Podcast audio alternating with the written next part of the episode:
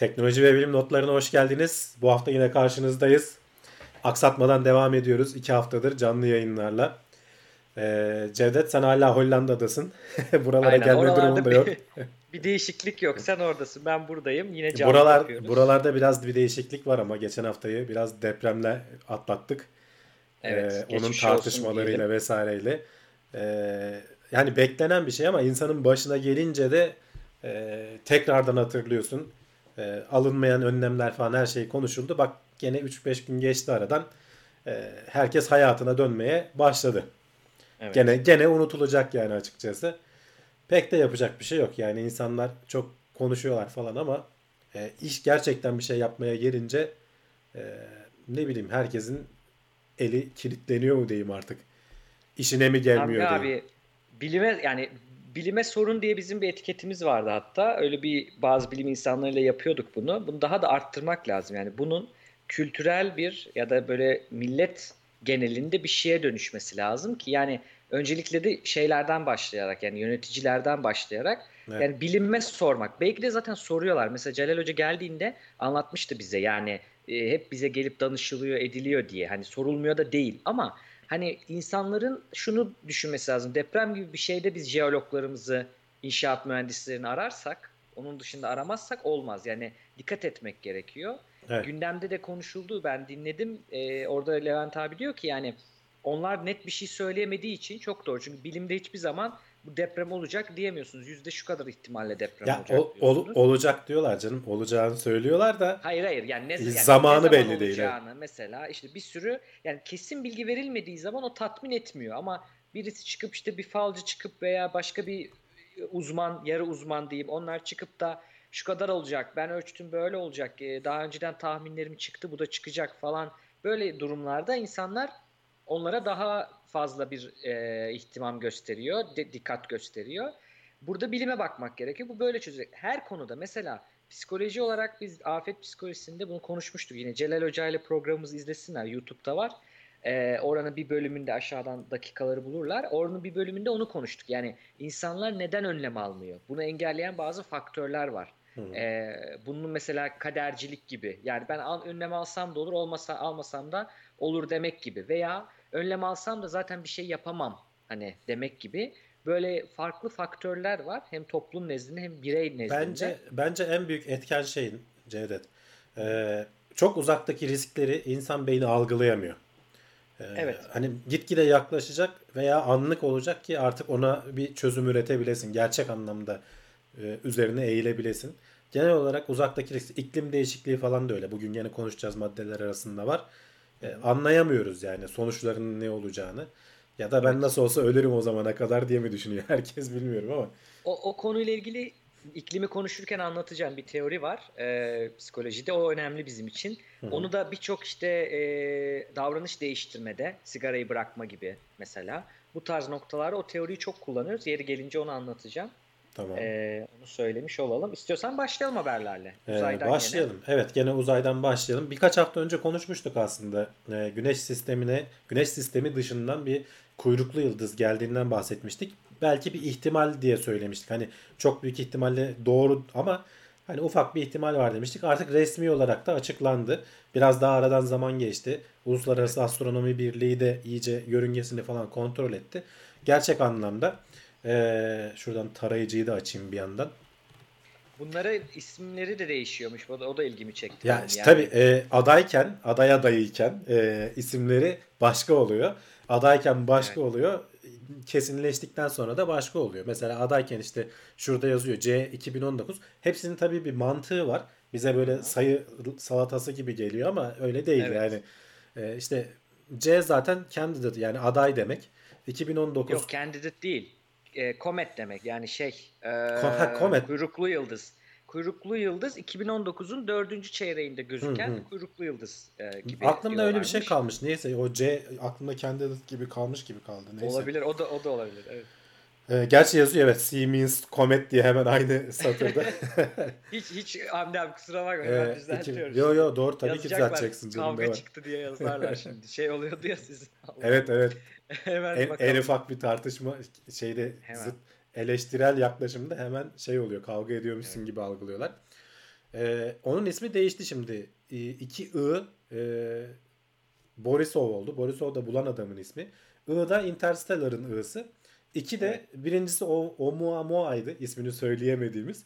Bu da e, şu ana kadar takip edebildiğimiz ikincisi. Şöyle bir yörüngesi olacak. Hani ekrana görüntüsünü getiriyorum. Şu yeşil olan e, onun yörüngesi. E, evet. E, tahmin ediliyor tabii. Bunun hala daha ince ince incelenip e, bakılması lazım. E, nereden geldiğine falan da bakmışlar. 13 yılı e, uzakta bizim dünyamıza 13 yılı güneş ışık yılı uzakta e, bir yerden geldiği tahmin ediliyor ya da onun yanından geçtiği belki oradan da doğrudan gelmiyor da oradan geçip Yörüngesini geldiği. o yani ikili bir yıldız sisteminin onlar daha tabii kütlesi yüksek ya hani onun hı hı. çevirdiğini belki de o sayede bize geldiğini söylüyor. Biz ee, de çeviriyoruz ki... gördüğün gibi şu ha, e, değil mi? Nasıl bükülüyor? resimde. Evet biz de çeviriyoruz yörüngesini bir yerlere gönderiyoruz onu biz de. Evet. E, iki hafta önce geldiğimde Oort bulutu olabilir diye düşünmüştük. Hakikaten evet. bazı bilim insanları iki ayrı araştırma demişler ki hani optik olarak tabii bakıldığında bu bayağı işte kuyruğu var. E, kuyruklu yıldıza benziyor. Fakat yörüngesi işte hiperbolik demişler. Yörüngesi yüzünden e, zaten burada da belli yani resimde de öyle bir hı hı. normal bizi normal ziyaret eden iç taraftaki yakındaki kuyruklu yıldızlardan değil e, bayağı Oort bulutundan belki gelmiş olabilen şeyin dışından yani ya da sınırından güneş sisteminin dışından gelecek bir e, gelmiş olabilecek Hı-hı. bir e, kuyruklu yıldız olduğunu hayal ediyorlar. 2 e, 2 AU uzaklıktan geçecek demişler. E, Dünya ile Güneş'in uzaklığının iki katı. Oraya kadar yaklaşacak. Biz de tabii ki incelemelere devam edeceğiz. E, şimdiye kadar yapılan incelemelerde e, çok da bizim güneş sistemimizden farklı olmadığı gözlemlenmiş aslında. Tabii ki bunlar hep işte spektroskopi falan gibi yöntemlerle uzaktan evet. e, bir şekilde yapılmaya çalışılıyor. Geçen konuştuğumuzda belki yani ellerini çabuk tutarlarsa ESA'nın böyle projeleri var demiştik ama onun ondan şimdilik kimse bahsetmemiş. Ee, herhalde olmayacak yani oraya gidelim yakından inceleyelim falan de, diyemeyecekler. Sonuçta para harcanıyor bir sürü yani. Evet. Ama birincisinden sonra işte aradan birkaç yıl geçmeden ikinciyi bulduk. Demek ki biraz daha dikkatli aradığın zaman e, hızlı bir şekilde e, güneş sistemi dışından gelen nesneleri bulabileceğiz gibi görünüyor. Bu önemli yani bir nevi astronomide yeni bir alan yaratılması gibi ya da bayağı bunlara bakılması gibi. 8 Aralık'ta çok yaklaşacakmış. Göremeyiz çok büyük ihtimal biz kendimiz ama evet. şey bulduğuna göre bu e, amatör e, e, bir teleskopla bulduğuna göre Borisov Kırım'dan hani amatör astronomlar şeyi takip etsinler. Kozmik Anafor'un sitesini. Onlar da bizim e, bilim müttefikimiz öyle diyoruz biz. Ee, onlar da e, yazarlar kesin nasıl gözlemleneceğini, nereye bakılacağını ama 8 Aralık'ta. Bir de ESA dedin aklıma geldi onu da söyleyeyim. Belki bizi yurt dışında izleyenler varsa Avrupa'dan e, 6 e, Ekim'de 6 Ekim pazar günü burada Noordwijk'ta Hollanda'da ESA'nın merkezi var. E, orada açık gün yapılacak. Yani bayağı bütün o astronotların bütün şeyi gezebildiğiniz bir tur olacak. Astronotlarla hmm. tanışıp soru sorulabilen.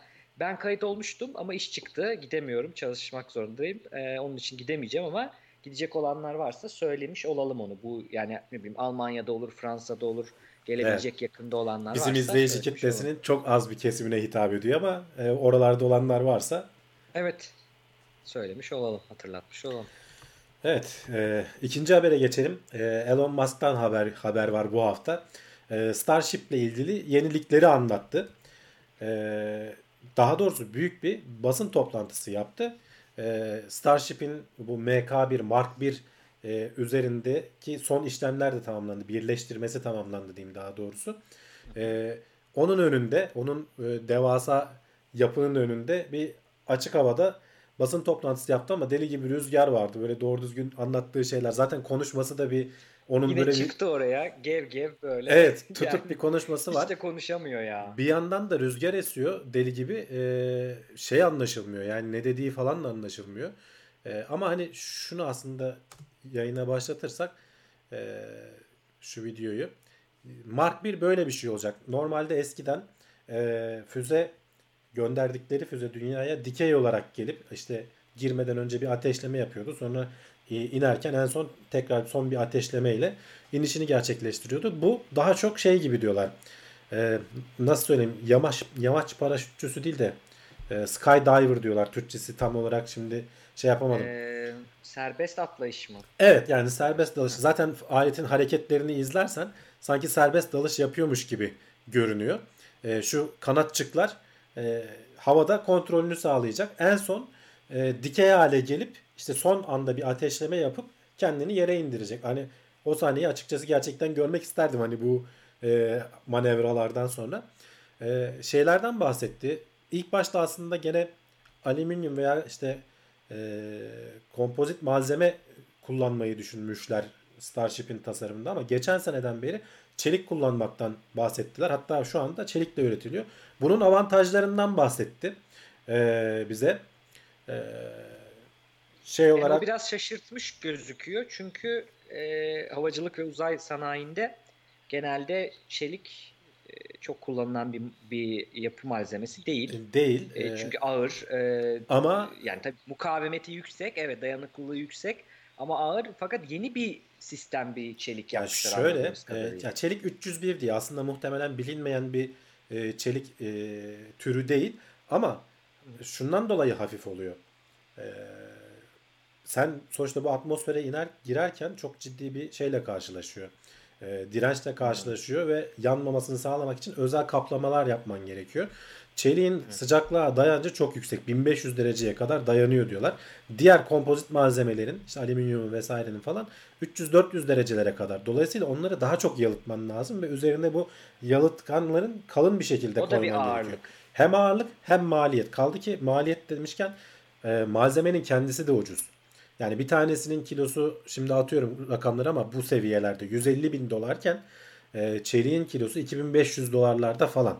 Yani inanılmaz bir fark var. Dolayısıyla hem üretimimiz üretmesi teknik açısından falan da kolay. Biliyoruz diyor. Yani kendimiz üretebiliyoruz diyor. Özel dışarıdan birilerine ihtiyaç duymuyoruz diyor. Bildiği kaynak yapıyoruz diyor. Bu kaynak ileride şeyde de yarayacak diyor. Mars'a gittin bir şeyle Mars'a karşılaştın. Tabi bir sıkıntıyla karşılaştın. Orada kendini tamir edebileceksin veya üzerinde değişiklik yapabileceksin. Böyle bir avantajdan da bahsediliyor. Ee, en önemlisi ama en önemli avantaj olarak söylediği çok ince bir katman şey kullanabiliyor olması. Ee, yalıtkan malzeme kullanıyor olabilmesi. Bu da ciddi anlamda hafifletiyor aslında ki bu Mark 1'den sonra 2'de, 3'te, 4'te gitgide de hafifletmeye çalışacaklar. Ee, ilk e, versiyonu, bu Mark 1'in ilk versiyonu e, şey olmayacak. Ne denir? Ee, atmosferin dışına çıkmayacak. 20 kilometre yüksekliğe kadar çıkıp e, geri gelecek. Zaten Mark 2 3 planlandı. Aynı Mark, paralel Mark 2 üretiliyor şu anda. 3 üçünün de üretimine başlayacaklar. Ya yani şöyle söyleyeyim aslında çok hızlı. Yani bir genel zamanlamayı da sordular Elon Musk'a. Hani bir yıl içerisinde biz e, belki insanlı görevlere başlayabiliriz diyor. Bence biraz orada fazla uçtu ama e, evet. Çünkü sonuçta daha Crew Dragon'da henüz insanlı görevi göremedik yani. Evet daha kabul edilemedi uc, Ucuna kadar geldiler görevin ama hani daha bir şey göremedik yani. E, ama bir yıl içerisinde işte dünyanın etrafında tur atan e, ne bileyim sonra belki işte bu kendi özel iniş tekniğini kullanarak inen ve e, yüzeye indikten sonra hemen işte tekrar fırlatmaya uygun hale getirilebilen bir roketi görebilir hale geleceğiz gibi görünüyor. Ee, evet. Özellikle 6 ay içerisinde falan hani biz sürekli bundan bahsedeceğiz anlaşılan. Aynen. Bu e, Starhopper'ın e, bir parçası değil mi bu? Yani o motor kısmı mıydı Starhopper ee, bunun? Star o hoplayıp hoplayıp testini yaptıkları. Starhopper bundan bir öncekiydi. Ee, orada e, şeyi denediler aslında. Oradaki asıl amaç e, Raptor motorunu denemekti. Onda tek motor vardı. Bunda şimdi 3 motor var. Ama e, ilerleyen e, şeylerde Mark 3'te Mark 4'te e, galiba 6 ya da 7 motor olacak. Bir de bunun tabi alt kısmı var. Asıl e, booster Tabii. dediğimiz büyük olan kısım. Onda 37 motordan falan bahsediyorlar. Acayip şeyler. Zaten hmm. kendisi de şey söyledi. E, en büyük zorlanacağımız kısım motor üretiminde olacak. Çünkü bundan seri halde üretmek zorunda kalınca düşün her birine e, 30'ar 40'ar motor takıyorsun. Ki hani motoru üretmek de öyle kolay bir şey değil. Ama hedeflerimiz arasında hani bir günde e, üretecek kadar e, bu işi Bundaki, hızlandıracağız diyor. Bundaki Raptor 3 tane varmış. Fakat 3 yani, hareketli olanlar varmış. Bir de 3 tane de vakum motoru dedikleri sabitler var. Heh. Onlar da Raptor. Evet. Ve e, o ilginç yanı bu şimdi tabii ki hava varken havayı e, steer dediğimiz yönlendirme diyebileceğimiz o e, kontrol yüzeyleriyle aileron gibi işte o da aynısını dedi zaten aileron gibi e, rudder gibi benim e, şey bilenler kitabı okuyanlar bilecektir öyle bir şey yapayım.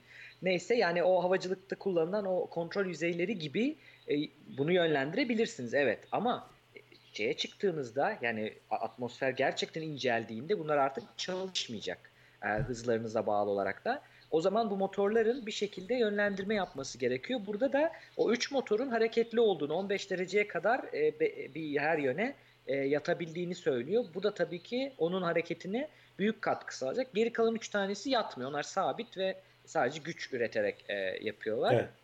E, bu e, çeliği araştırırken de şeye e, rastladım. O da ilginç e, paylaşayım. Atlas roketlerinde Amerika'da e, ağırlıktan e, ötürü şeyleri, e, tankları e, metal e, yap, yapmayıp işte e, çelikten yapmışlar e, e, sağlamlığı için ve o sıcaklıklara dayanabilmesi için. Fakat ağırlığı o kadar azaltmak zorundalar ki hiçbir şekilde kaplama yapmıyorlar. Hani alüminyum yapıp kaplama yapacaklarımıza demişler e, çelikten yapalım.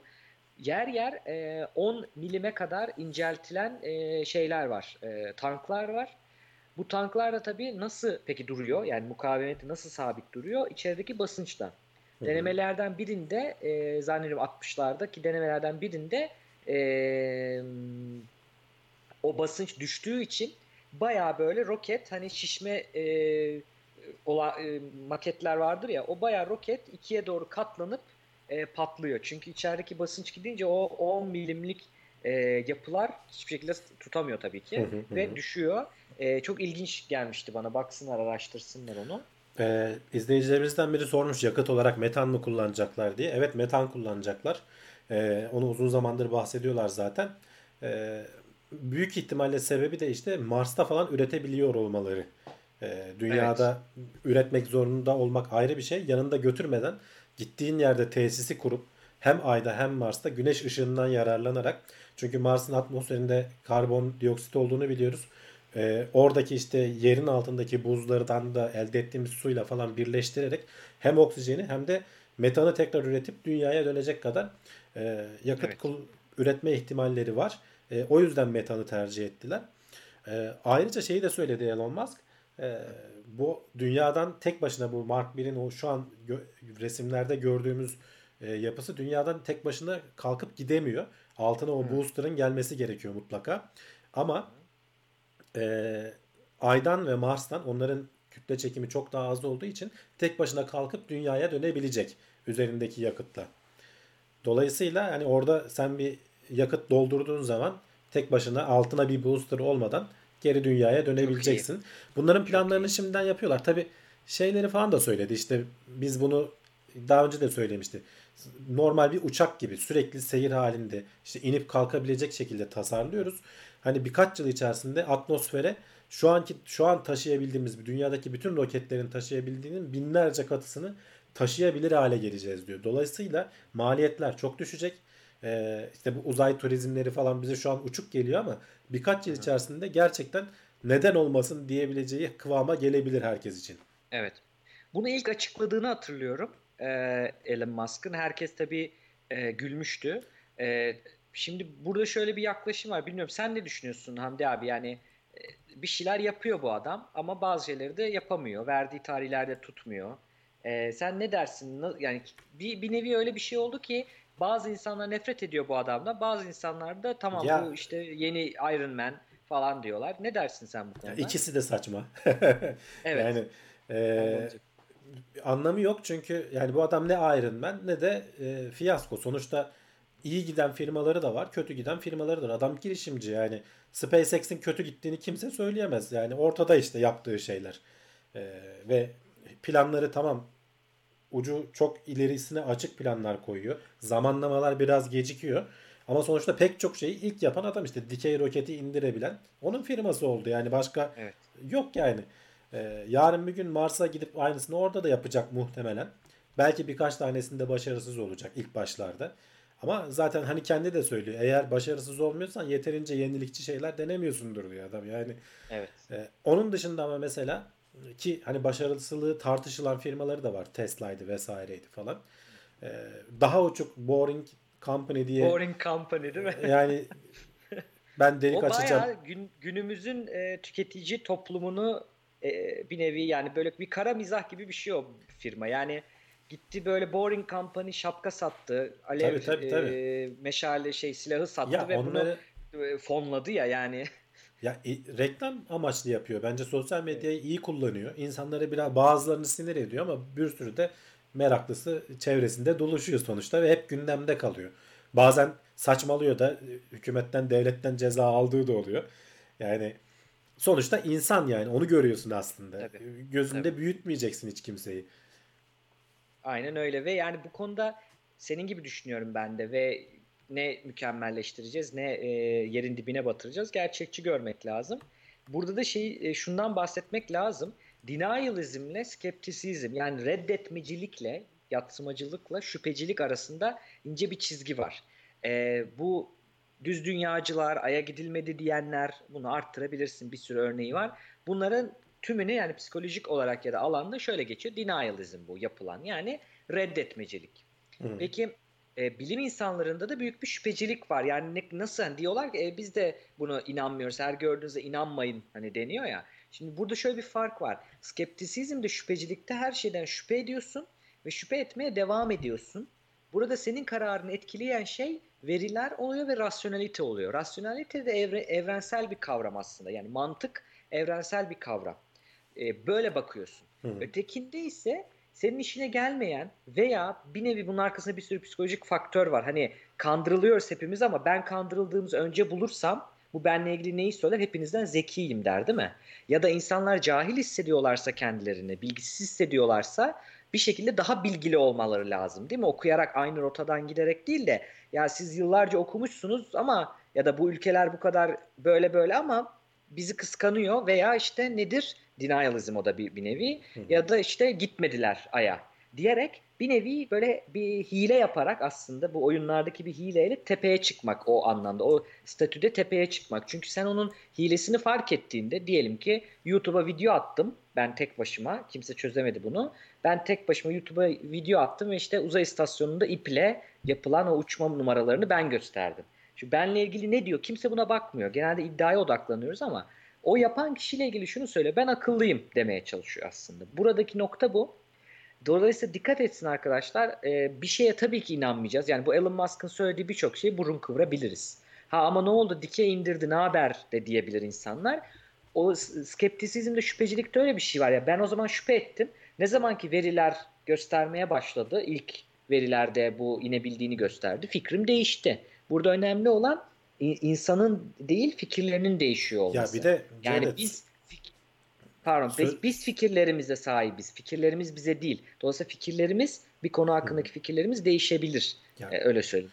Bir de şeyi söylemek lazım. Yani her projesinde başarılı olacak diye bir şey yok ki. Bazılarında saçmalayabilir adam. Yani e, bunu bilim dünyasında bilim insanları da yapıyor. Nobel ödülü alıp sonradan astrolojiye saran adamlar var. Yani oluyor. insan sonuçta. insan olduğunu unutmayacaksın hiçbir zaman.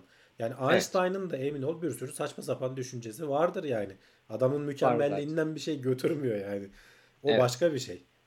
Bunu ayırabilmek lazım. İzlediklerimizde de bu internet saldırganlığında da konuştuk. İzlediklerimizde de e, işte ben bir, bir şeyi kötü söylüyorumdur ama bir şey de anlatıyorumdur. Orada Cevdet mükemmel ya da Cevdet kötü ikisi arasında bir yerde bulmak lazım. Yani siyah beyaz düşünmeyip e, başka bir yerde bakmak lazım. Onu söyleyelim. Eee Sıradaki habere de geçelim istersen. Aynen öyle. Çete bakıyordum unuttum. Şimdi bu haber biraz daha uzayda yine son haberimiz uzaydan. Yaklaşıyoruz dünyaya. Evet. Biraz e, bilim kurgusal bir haber. Bilim insanları e, demiş başlık. Gene burada bir, bir clickbait var anlatacağım.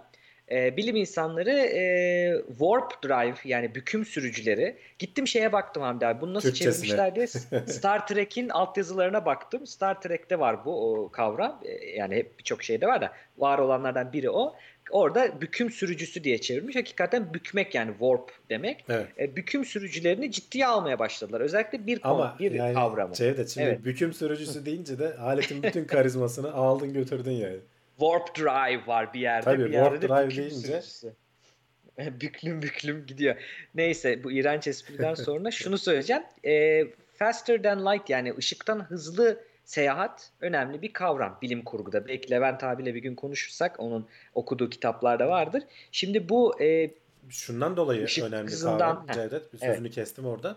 tabii, Çünkü uzay o kadar büyük ki, o kadar uzak ki e, ışıktan hızlı gidemediğin vakit hiçbir şeyin anlamı kalmıyor. Dolayısıyla önce e, bilim kurgucu yazarları, bilim kurgu yazarları bu işin peşine düşmüşler ve bir şey uydurmuşlar. Yani hayalle başlıyor aslında ya her şey. Işıktan hızlı hareket edebilmen lazım ki galaksiler arası gidebilesin. Yoksa ışık hızıyla gittiğin zaman işte en yakın yıldıza 4 yılda ulaşıyorsun. Yani ne savaşları olacak da ne birilerini bulacaksın falan. Yani tabii. mümkün değil. Geçen konuşmuştuk.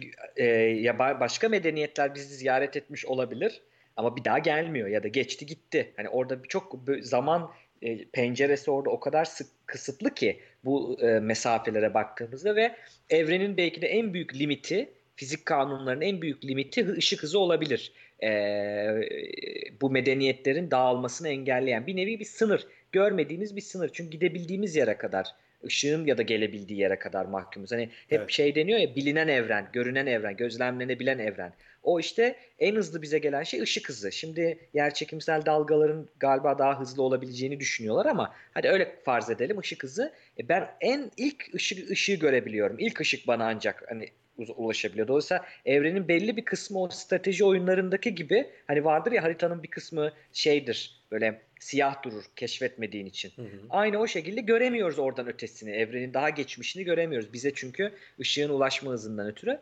Şimdi burada da kavramlardan bir tanesi Alcubierre denen bir Meksikalı e, fizikçinin e, bulduğu bir e, kavram aslında. Bu teorik, çok teorik bir şey.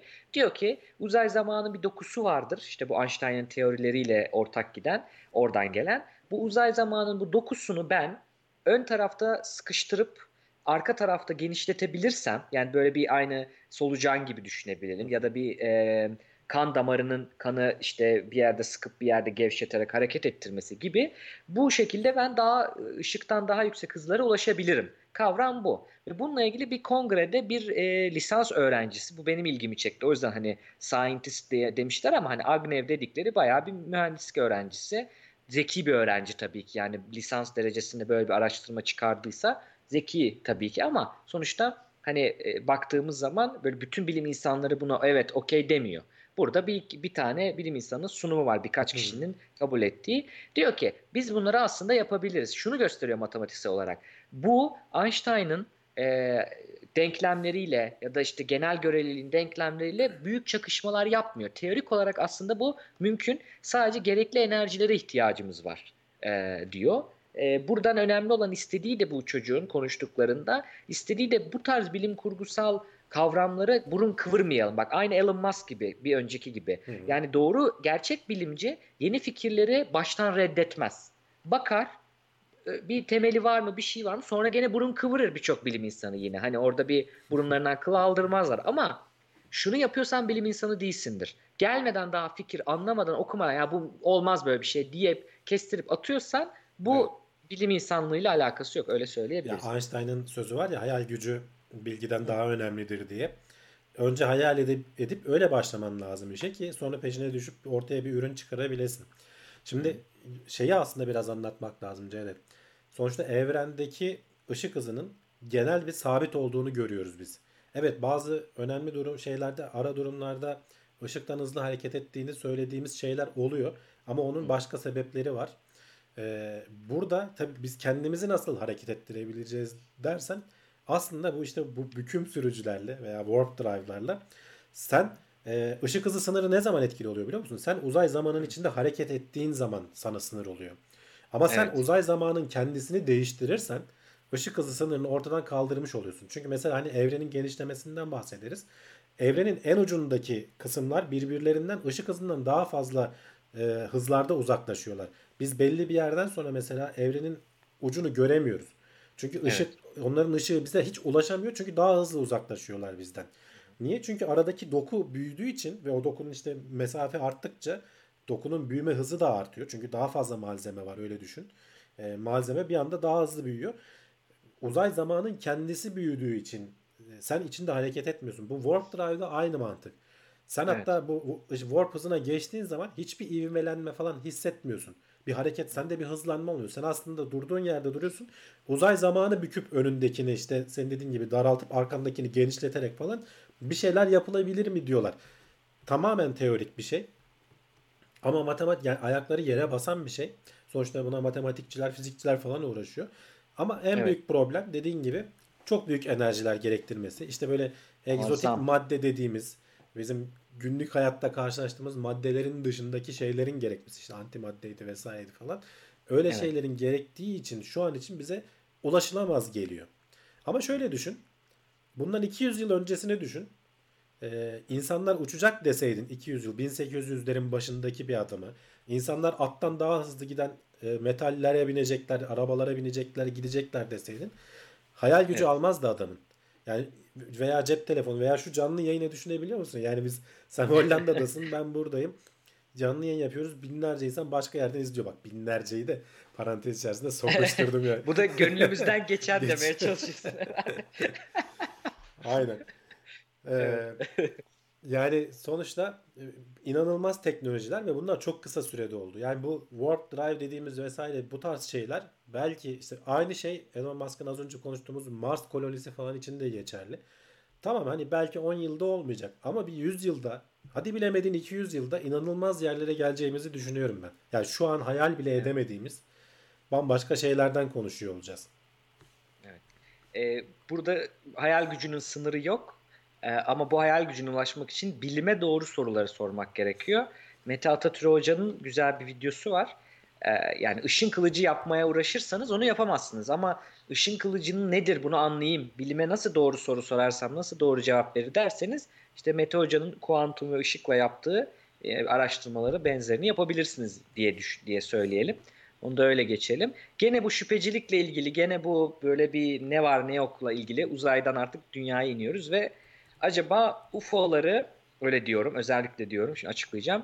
UFO'ları Amerikan donanması UFO'ların varlığını resmi olarak kabul etti mi etmedi mi Hamdi abi? Yani UFO'ların varlığını resmi olarak kabul etti ama biz UFO deyince başka şey anlıyoruz. Onlar UFO deyince başka şey anlıyor. Biz bunu daha önce konuşmuştuk galiba. Bu çok yeni bir haber değil aslında. Ara ara gündeme geliyor.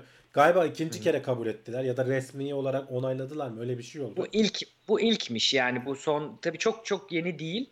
Ee, ama ilk şöyle diyelim aslında. UFO'ların varlığı ilk UFO görüldüğünden beri zaten resmi olarak kabul ediliyor. Çünkü UFO uzaylı demek değil. Hep bunu evet. söylüyoruz. Hatta adamlar da bıkmış bundan. Çünkü Amerika'da bu çok büyük bir endüstri. Bu 51. E, bölgenin orada bir sürü böyle fuarları var. Fuarlar yapıyorlar. Değişik değişik şeyler yapıyorlar. Bununla ilgili filmler, dizilerde. Tabii tabii orada bayağı turizm, turizm yani, endüstrisi var yani adamlar. Tabii tabii tabii. Yani her şeyi o işte kapitalizm onu da şeye çeviriyor güzel. Satışa çeviriyor. Aslında ben çok bundan şikayetçi değilim. Yani buna inanıyorsa o parayı da vermeye hani o parasının da sömürülmesine müstahak diyeceğim.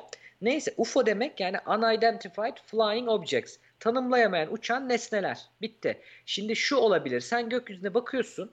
Bir şey geçiyor oradan.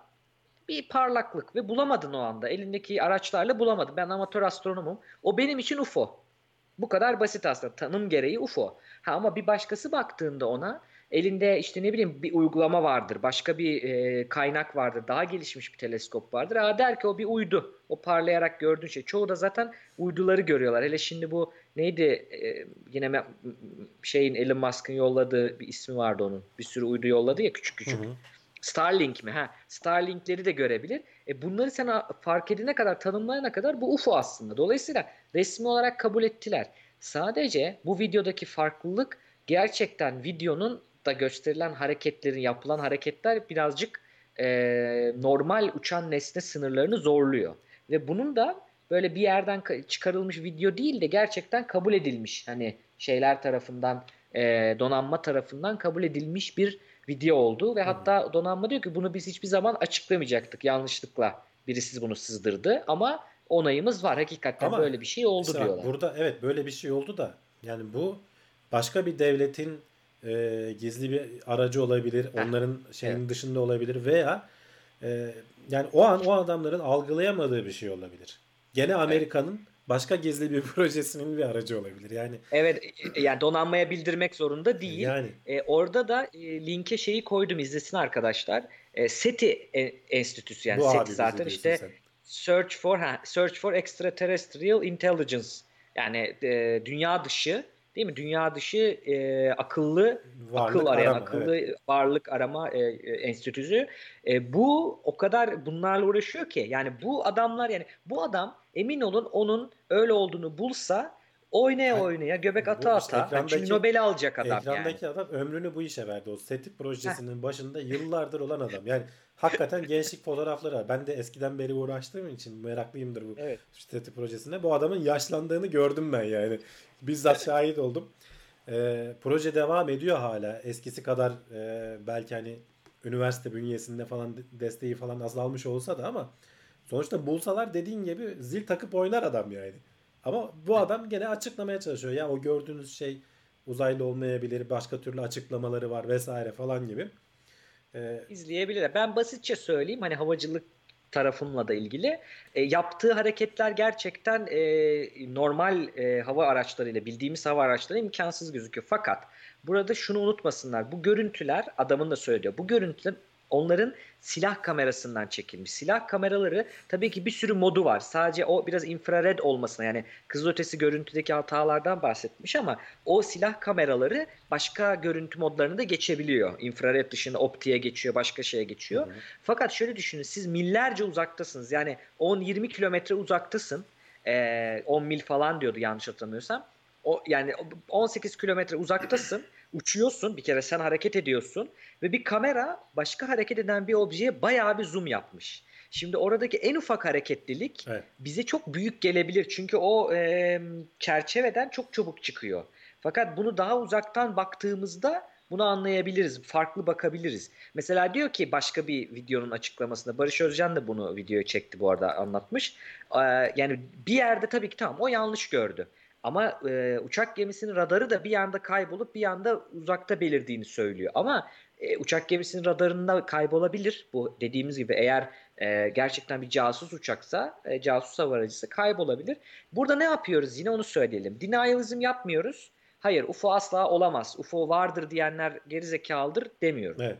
Olabilir. Ama olmayabilir. Şu ana kadarki kanıtlar beni veya işte bilim dünyası ikna edici kanıtlar değil. Daha güzel kanıtlar getirin gene konuşalım bunu diyoruz sadece. Bu da şüphecilik. Aradaki farkı da göstermiş olalım. Aynen.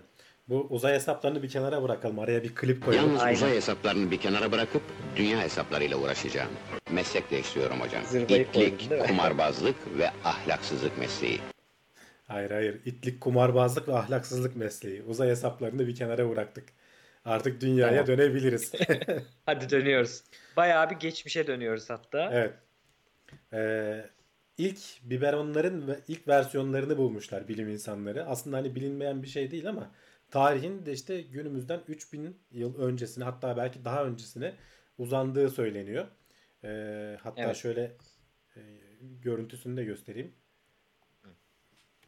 Bu değil tabii ki bebek yazının şeyi ama şu, biberonlar şu şu tarz şeyler. Hani zaten e, ölmüş bir bebeğin yanında bunları falan da gördüğün zaman e, onun ağız yapısına uygun falan işte böyle meme ucu falan şeklinde işte şeylere bakarsan evet. zaten o içinde bulunan malzeme de gene e, kalan şeylerden ne olduğuna falan bakabiliyorlar.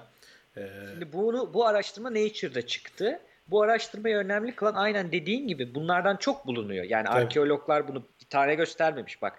Farklı bölgelerden bir sürü koymuşlar. Fakat içerisindeki kalıntıları bazen kalıntı olmuyor. Kırılmış oluyor diyor mesela. Eğer kırılmış olmaması lazım bir kere. Çünkü içine başka şeylerin girme ihtimali artacak. Hı.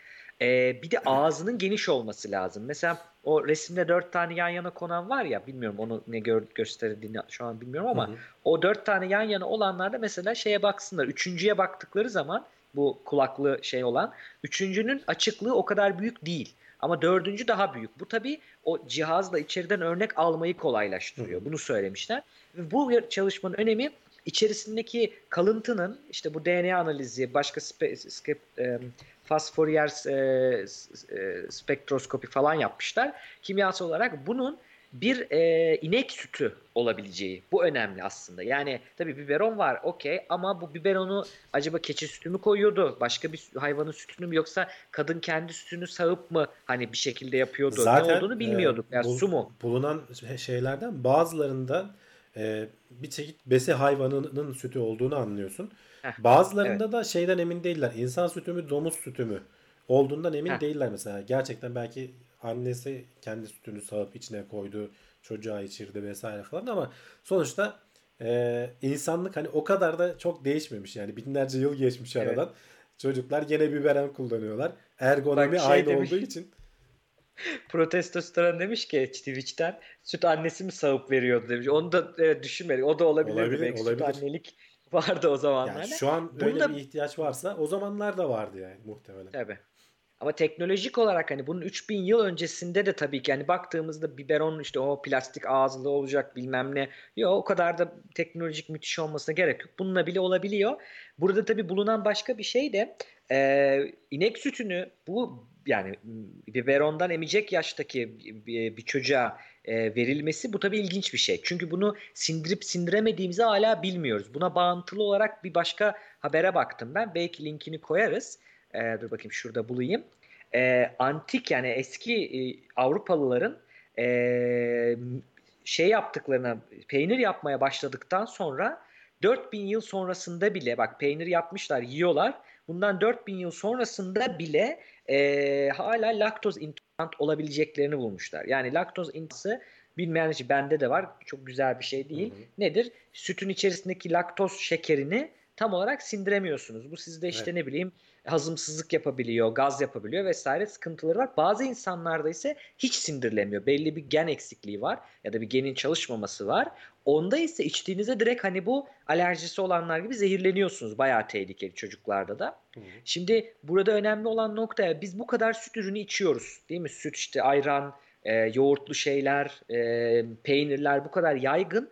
Fakat ülkelere bakıldığında şeye baktığınız zaman e, süt içmeyen süt tüketimi az olanlarla aynı zamanda laktoz intoleransı geni olanları üst üste koyduğunuzda müthiş bir e, şey çıkıyor. Üst üste binme çıkıyor ve bu, Türkiye de bunlardan biri.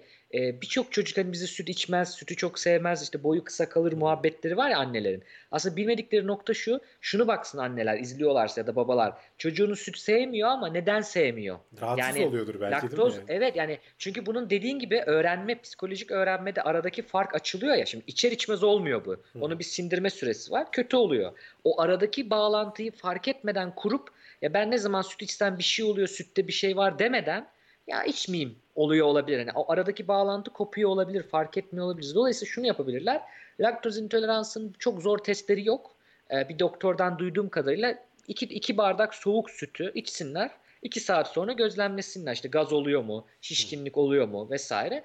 Bunlar oluyorsa bir bunu bilebilirsiniz yani ben de laktoz intoleransı İki var bardak diye. soğuk sütü içersen zaten bir şey olur Cevdet yani. Ama yani olur da hani Mide, kim, kimisinde daha fazla yani. oluyor. Tabii yani öyle demeyeyim de hani ısıtılınca çünkü o laktoz biraz gidiyormuş Gidiyor, onun için evet, söylüyorum. Evet. Ha, dolayısıyla onu bir denesinler. E böyleyse de bu çocuk içindeki kalsiyumdur, sütün proteinidir almamaklık yapmasın. Laktozsuz sütler var marka vermeyeyim şimdi. Bayağı var yani şeylerde. Bunlardan alıp içebilirler. Hatta burada laktozsuz peynir falan da gördüm. Vardır. Türkiye'de de vardır kesin.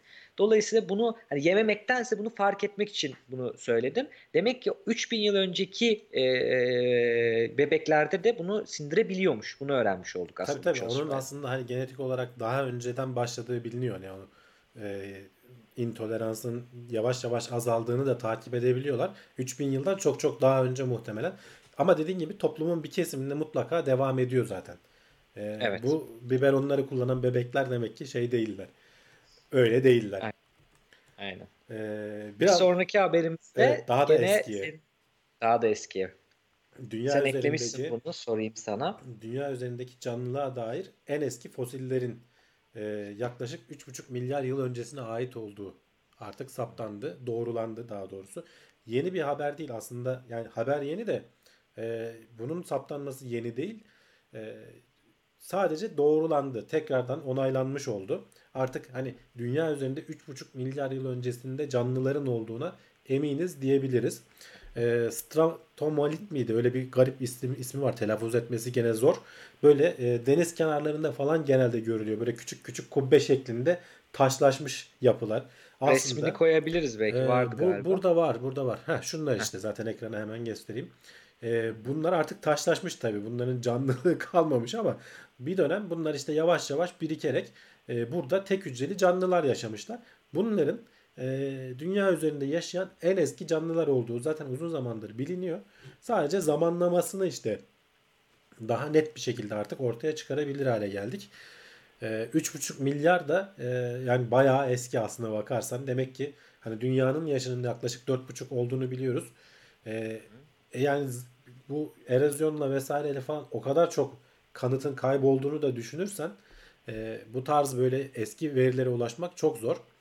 Tabii ki gene kayaçların altında falan vesaire aralarda kalmış şeyleri e, böyle ince ince kazarak uğraşarak vesaire buluyorlar. E, saygı duymak lazım. Evet tam onu diyecektim. Bilim insanlarına o kadar yani bilim insanı yamağıyım şu an ben. De, demiyorum bilim insanı diye ama kendime bir gün hani olabilirsek çok saygı duyuyorum. Çünkü o kadar hani görüyorum bütün günde lab, laboratuvarda o kadar ufak verilerle o kadar böyle çok büyük emekle çok ufak bilgi kırıntıları elde ediyoruz ama güzelliği o bilgiler üst üste birikiyor. Yani Newton'un dediği gibi ya Newton'a atfediliyor bu tam Newton'un dediğinden emin değiliz ama daha uzağa görebiliyorsam benden önceki devlerin omuzlarında durduğumdandır diyor. Evet. Yani Newton bir mektubunda öyle şey yapılmış, e, atfedilmiş. Dolayısıyla hep başkası geliyor. Çünkü bir insan ömrüne sığacak bir şey değil bu. Bu bahsettiğimiz araştırmalar.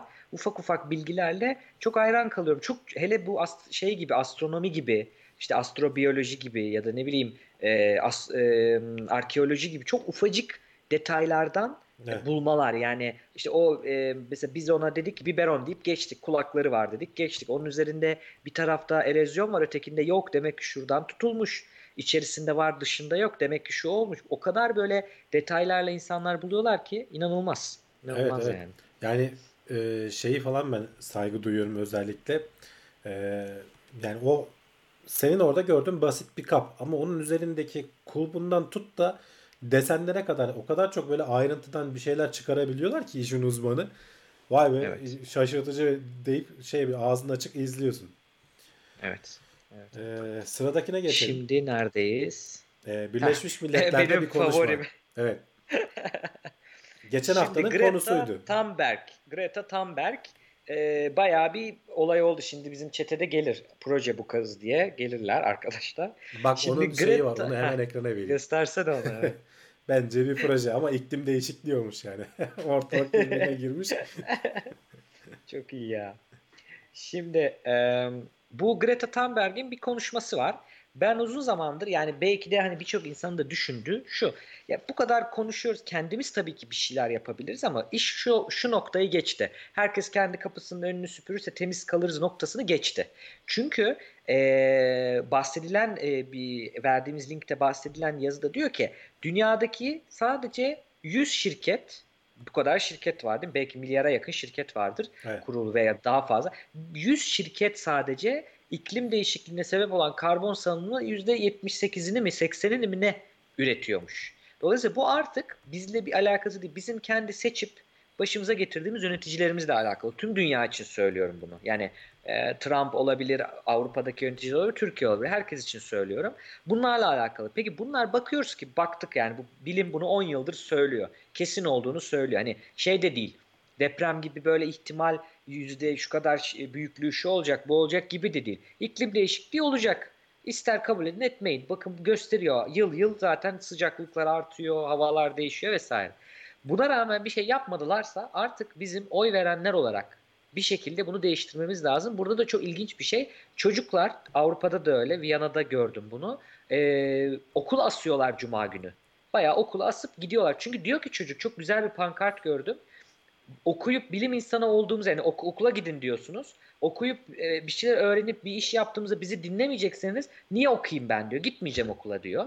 Okulu asıp protestoya gidiyorlar. Bahaneyi, bahaneyi bulmuşlar diyorsun ya. Çok güzel bahane bulmuş değil mi? Okuldan kaçmak için ama bir nevi de çarpıcı. Çünkü hakikaten oğlum işte kızım oku git büyük adam oluyor. Büyük adam oluyor, bilim insanı oluyor. Dinlemiyorsun ki. Kim dinliyor? Yani bugün dediğin gibi 3 gün geçti. Şimdi depremle ilgili birisi çıksa konuşsa kim dinleyecek? Yani baktığımız zaman. Bilim insanları arkadaşlar tabii ki e, yüzdelerle konuşacaklar. Tabii ki çok net bir şey söylemeyecekler. Orada işte güzel aslında program sunucularına iş düşüyor ya da röportaj yapanlara iş düşüyor. Oradan güzel bilgiler almak. Onlar da, Biraz sabredeceksiniz, reklam, okuyacaksınız yani. E, onlar da reklam peşindeler Cevdet. Yani senin e, sansasyonel şeyler söylemeni bekliyorlar. Bu kızın bu evet. kadar gündeme gelmesi de e, biraz e, bak mimikleri falan dikkat etmişlerse izlemeyenler falan varsa insanları bazılarını irrite etti, rahatsız etti. E, evet. O yüzden biraz şey diyorlar ya bu işte proje. E, biraz böyle kız da biraz duygu dolu bir konuşma yaptı biraz böyle. İşte kızın Asperger sendromu olabileceğine dair bir şey okudum. Emin olamayız tabii. Bir şey bir kere birini izleyerek Asperger diyemeyiz. Onu söyleyeyim baştan ama bununla ilgili bir yayınımız var. Ee, Celal Şengör kendisi hani doktorunun bu teşhisi koyduğunu söyledikten sonra ben bir psikolog arkadaşımla Asperger sendromunu anlattık ama örnekleri Celal Hoca üzerinden vererek Hı-hı. anlattık. Ee, bizim kanalımızda YouTube kanalımızda bulabilirler bunu. Ee, oradan daha bilgi alırlar çünkü orada detaylı anlatılıyor. Şimdi bu olabilir. Bu oluyorsa tabii kızın daha böyle büyük büyük konuşması, keskin hatlarla söylemesi, sinirlenmesi, yüz mimiklerinin garip olması normal. Onu söyleyelim. Ama bence daha önemlisi şu. Bir çocuk çıkıyor. O çocuğun mesajı bence daha önemli. Daha vurucu. Yani bir, bir yüzlerce bilim insanı daha önce e, şeyler yayınladı, bildiriler yayınladı. Ama e, bu kızın konuşması Trump'a da dokundu, ötekine de dokundu. İnşallah devam ederler böyle yapmaya. Çünkü artık çocuklar diyor ki bak büyükler siz bir şey yapmayacaksınız biz istiyoruz. Hani bu alttan başlayan bir değişimdir. Bu çok önemli. E, konuşmasının da Hamdi abi kısa zaten. Şöyle hızlıca bir söyleyeceğim Türkçesini. Çünkü hiçbir yerde Türkçe alt yazılı falan Hı. göremedim. O yüzden bu yayında söylemiş olalım. Yani diyor ki benim mesajım şu. Biz sizi izliyoruz diyor. Liderlere konuştu. Birleşmiş Milletler New York'ta liderlere konuşuyor. Hı hı. Bu tamamen yanlış. Ben burada olmamalıyım. Ben şu an okulda olmalıyım okyanusun öteki tarafında. Ama siz e, bütün e, genç insanlara gelip diyorsunuz ki hani umut etmek için bize bakıyorsunuz. Bu kadar lidersiniz. Nasıl buna cüret edersiniz diyor. Benim gençliğimi ve çocukluk hayallerimi boş laflarınızla çaldınız. Ben yine şanslı birilerindenim ama dünyada birçok insan ölüyor ve acı çekiyor bir, tamamen büyük bir ekosistem sizin yüzünüzden çöküyor. Ee, bunun biz başındayız. Toplu bir yok oluşun başındayız ve hala parayla ilgili konuşuyorsunuz. Ekonomik büyümeyle ilgili konuşuyorsunuz. Bunu nasıl yapabilirsiniz diye sesleniyor. Tabii İngilizce'de o birazcık daha sert aslında böyle lidere Trump'a how dare you, how dare you diyorsun. Neyse 30 yıldan beri bilim çok netti. Ama siz bunu başka tarafa baktınız. Buna nasıl cüret edebildiniz? Baktınız ve hani bunu nasıl yapabildiniz? E, yeteri kadar yapmıyorsunuz, politika yapıyorsunuz ama çözüm üretmiyorsunuz diyor. E, bunun önceliğini, bunun bu kadar e, aciliyetini farkındasınız. Ben ama ne kadar üzgün olursam, ne kadar sinirli olursam olayım buna inanmak istemiyorum. Çünkü anlamıyorsunuz e, sorunu ya da anladık deyip bir şekilde bir şeyler yapmıyorsunuz diyor. Hı hı. O zaman siz kötüsünüz yani. Bu da kötü demektir. Buna da inanmak istemiyorum. Hani bana açıklayın diyor. E, bizim e, emisyonlarımızı yani karbon salınımımızı 10 yıl içerisinde yarıya indirmemiz lazım. Ama biz bunu yapsak bile yani bunu yapacağınızı söylüyorsunuz diyor liderlere. Bunu yapsanız bile 1,5 derece Celsius indirecek bunu. E, bu da zaten e, şeyimizin geri dönülemez o evreye girmemizin ötesinde kalıyor.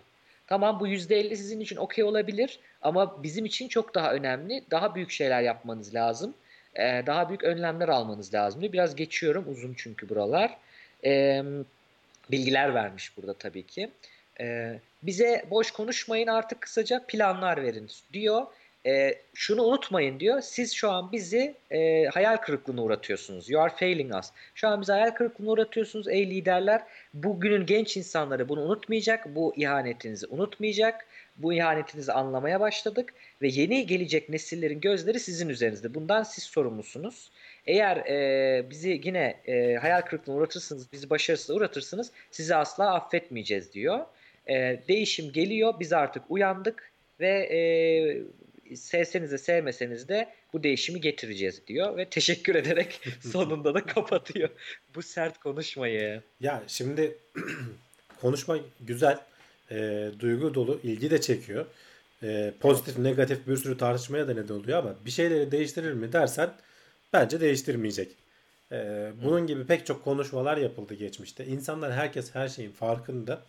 Ama e, bir kere kendinden başlayabilirsin. Zaten bu haberle bağlantılı olarak biz neler yapabiliriz evet. şimdi biraz konuşacağız.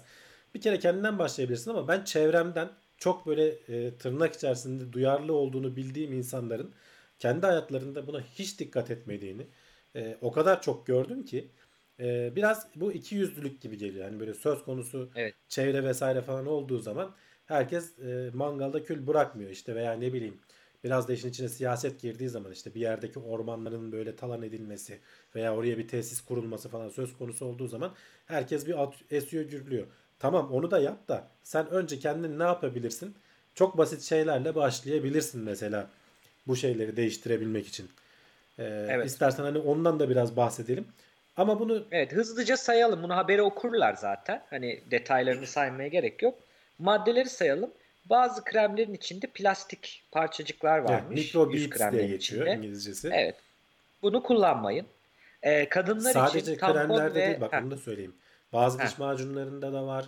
Yani böyle küçük pa- partiküllerle işte ekstra temizlik sağladığını söylüyorlar ama o partiküller biz hep e, konu konu da oluyor bize e, gündemlere. E, doğrudan okyanusa gidiyor, denize gidiyor ve balıkların içerisinde ve balıkların falan. karnında bulunuyor evet. bunlar. Yani biz bu balıkları yiyoruz. Evet. Yani. Dolayısıyla bu önemli.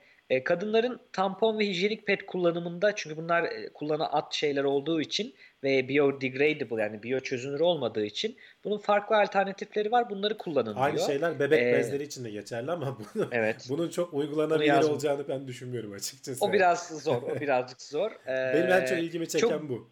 Ha bu. Sen söylesene bunu. Yani bir tane eksik çocuk yaparsan, bir tane az çocuk yaparsan. ya da hiç yapma bak, diyor. Daha iyisi hiç, hiç yapma. yapma. Ee, bunu duyanlar zaten şimdi tüyleri diken diken oldu bir kez insanlar. Ama bak grafiğe bakarsan bir çocuk eksik e, yaptığın zaman e, sağladığın e, karbon ayak izi artısıyla e, araba hiç kullanmasan kaç kat fark var? Yaklaşık 25 kat falan evet. fark var. Hiç uçağa binmesen vesaire falan yani hepsi sonradan geliyor. Çünkü bir insanın evet. e, doğaya yükü düşün onun bir ömür boyunca yaşayacak 50 60 70 sene neyse ve sürekli tüketecek inanılmaz fazla. Eğer hani doğru en iyi çevreciysen e, çocuk yapmayacaksın. Aynen. Ya biz mesela hükümetleri görüyoruz. Çin'de tabii ki bu tarz zorlamalara karşıyım ama örnek veriyorum. Yani bunlar şuna kızıyorum ben. Bir şey yapılamaz. Hayır yapılabilir. Yapılmak istenmiyor. Evet. Orada da diyorlar ki işte umut yok. Ya bu ümit yok şeyleri bizi bir yere götürmüyor. Şu da bizi bir yere götürmüyor. Hadi yapalım, edelim. Böyle motive edici şeyleri de karşıyım. İkisinin arasında durmak lazım. Gerçekçi olarak evet bu yapılabilir. Bu yapılabilir. İnsanlar değiştirebilir. Ama bunu bizim senin benim değil. Bunu gerçekten e, attitude change denen bir külliyat var psikolojide. Yani tavır değişikliği. Bu tavrını nasıl değiştireceksin? Sen e, insanların belli ürünlere yani bu Marlboro'nun mesela en eski şeyleri var, e, reklamları var. Hikayelerine baktığınız zaman e, adamlar o kadar e, bilimle savaşıyorlar. Yani bilim diyor ki kanser yapar hala satıyorlar. Bu arada o kadar büyük bütçeler dönüyor ki bunlar üzerine. Bu bütçeleri yani bu da nedir? Aynı zamanda birinin bir, bir konudaki fikrini değiştirmektir. O ürünü almak yerine bu ürünü almak, şunu izlemek yerine bunu izlemek gibi düşünelim. Bu böyle bakıyoruz. Bunu değiştirmeye sen para, zaman, emek harcarsan iş gücü yapabilirsin insanlar. Yani bunun kampanyasını yapsan dünyada belki insanların bu konudaki fikrini değiştirebilirsin. Sadece bunu istemiyoruz onu demeye çalışıyorum. Yoksa insanların fikirlerini değiştirmek e, e, her alanda değil ama bazı alanlarda o kadar zor değil. Onu anlatmaya çalışıyorum. Dolayısıyla bunu bizim senin benim değil veya işte chatte yazanların bu çocuk proje bu çocuktan bir şey olmaz. Gene bir şey olmayacak ümitsizliği yerine bunu bizim psikologlara sormamız lazım. Bunu pazarlamacılara sormamız lazım. Ee, bunu bilen insanlara sormamız lazım ki bunu biz nasıl değiştiririz? Çünkü bu değişebilir. Bunu ya, değişebilir kesin ama değişmesi için ekonomik olarak ucunda bir şey olması lazım. Evet. Yani işin ucu ekonomiye ya dayanmadığı zaman. Ya da devletlerin bunu ekonomiye yani işte Çin'de şimdi bu çocuk yapmaktan çıktı oradan aslında diyecektim.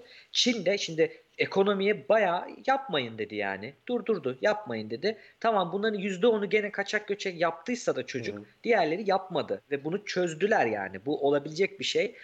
E, tabii ki dediğim gibi zorlama bazen lazım bazen değil ama Hani onu illa böyle diktatörship şeklinde yapılsın demiyorum ama diktatörlük şeklinde. Hı hı. Ama buna yapılabiliyor. Yani bunu görmek lazım. Yoksa e, attı, konuştuğumuz şeyler böyle hayali, çok e, ümit verici, boş laflar değil. Onu anlatmaya çalışıyorum aslında. Evet. Daha az et tüketin diyor bir sonraki madde. Hatta evet. daha az tüketin diyor yani genel olarak daha az yersen. Batı medeniyetinde e, yediğimizden çok fazla şey satın alıyoruz. Bu çok doğru. E, çöplerine baksın e, insanlar. Türkiye'de o onlardan biri kesinlikle, özellikle kesinlikle. büyük şehirlerde. Yani at, e, buna dikkat etmek şey lazım. çok fazla tonlarla ölçülüyor. Yani yıllarda evet. içinde baktığın zaman. Pratik bir şey söyleyeyim. Alışverişe gidiyorsanız veya yemek sipariş ediyorsanız tok gidin e, alışverişe kesinlikle. Yemek sipariş ediyorsanız da bir bardak su için hızlı şekilde. Hı hı. Ondan sonra yapın. Bunlar ufak e, fizyolojik hackler. Hani vücudun ve beyni hacklemenin yollarından biri. Onu söylemiş olayım. Bu sayede bir tık daha hani o anki açlıkla hani gözün doymaz der, deriz evet, ya. Evet. Bunları almayız yemek konusunda. E, buna dikkat etmek lazım. Bir de eskiler hani böyle tabağını bitirmekten yanadır. Yani tabii ki fazla yemek yiyip de e, mide fesadı geçirmeyin. Onu demiyorum ama böyle yaparsanız hem yemiş olursunuz hem de bir sonrakine Aa, yiyemedim çok geldi deyip hatırlayıp almamış Daha olursunuz evet. diyelim. Evet. Organik yemek tuzağına düşmeyin demiş 5 numara. Yani organik yemek zaten hani çevreyle ilgili değil aslında ama organik deyince insan biraz öyle algılıyor. Ee, sonuçta onları üretmek için daha fazla kaynak tüketmen gerekiyor. Ee, tarımın hani endüstrileşmiş tarımın gübresini vesairesini kullanmadığın zaman çünkü onlar daha çok verimliliği arttıran şeyler. O yüzden yapılmışlar. E, dolayısıyla çevreye yükü daha fazla oluyor normal tarıma göre. E, evet. Hani ben organik yapıyorum, doğayla dostum, işte gübre kullanmıyorum diyorsun ama işte kullandığın suydu vesaireydi falan da derken e, onun zararı çevreye daha fazla oluyor. Daha evet. az duş alın demiş. Ee, bilmiyorum bu bizim ülke için ne kadar geçerli. Orada geç bu maddeyi geç Avnem. Bu bize lazım değil. Geç Hayır varsa da söyleyelim yani. Her gün duş alıyorsan ya süreyi kısalt yani hemen girip çıkacak şekilde şey yap. Girdiğin zaman böyle keyif için saatlerce suyu akıtıyorsan boşa gidiyor. Ya da bir gün atlatsan bir şey olmaz. Yani iki gün atlatsan bir şey olmaz. Sonuçta insan evet. vücudu nerelerden geçmiş gelmiş tarihte bakarsan Eskiden evet. hani anlatırlar ya 6 ay bir yazlık yıkanılırmış bir kışlık yıkanılırmış. Özellikle Doğru. bizim buralarda pek değil de Avrupa ülkelerinde öyleymiş. Yani e, bir de fazla duş almanın da hem saça hem deriye artısı evet, yok evet, yani. Evet. Tam tersine kötü bir şey. Ee, onu söyleyelim. Ee, yedi e, şişelenmiş su içmeyi bırakın. Bunu zaten hepimiz biliyoruz ya ama hani keşke hani bırakabilsek değil mi? Yani evet, e, evet. plastik yani, kirliliği e, olarak inanılmaz e, şey yapıyorsun. Burada tabii gene burada işin ucunda bir ekonomi var. Buna kolay kolay kimse izin vermeyecektir yani. Özellikle üreticisi açısından düşünürsen. Evet. İnsanların şeye uyanması lazım. Belediyeden musluktan akan suyun içilebilir olmasını garanti etmesini istememiz lazım. Aynen. Aslında Onu ediyorlar yani, yani İSKİ falan vesaire Türk İstanbul için konuşursak söylüyor. Ama ne kadar Hı-hı. güvenebilirsin? İşte bizdeki şey sorunu var. Ee, evet. Otoriteye güvenmeme ister istemez güvensizlik oluştu bunca yıldır. Ama o yani otoritelerin de işte o şeyinin temiz olması lazım. İşte sorgulayacaksın yani, şimdi, tabii yani. Evet. Yani Hollanda'da e, ben ilk geldiğimde bütün markete gittim. Yumurta yok markette. Bir yazı var Hollandaca anlamadım. Hemen Google Translate ile çevirdim falan. Diyor ki Hamdi abi e, Belçika'da ve Hollanda'da bakanlık yalan söylemiş bayağı ve bir çeşit pestisit girmiş yumurtaların içine. Bunu saptadılar hmm. ve bu yumurtalar toplatıldı marketlerden. Onlar tabii istifa etti. Artık yargılanıyor mu onu bilmiyorum. Belki kaçmışlardır yargılanmaktan ama yani o oluyor. Şimdi ondan sonra o bakanlığın dediğine ne kadar güveneceksin? Tabii, tabii. Dolayısıyla ama ona dikkat edin. Ama da şu, şunu söyleyeyim. E, bakanlığa güvenmeyeceğiz. De, bu sefer kime güveneceğiz? Yani sonuçta karşılığında evet. da en organize on başka böyle şarlatanlar çıkıyor arada yani dediğinin hiç bilimle vesaireyle ilgisi olmayan tamamen onlar da işte ekonomik çıkar için falan.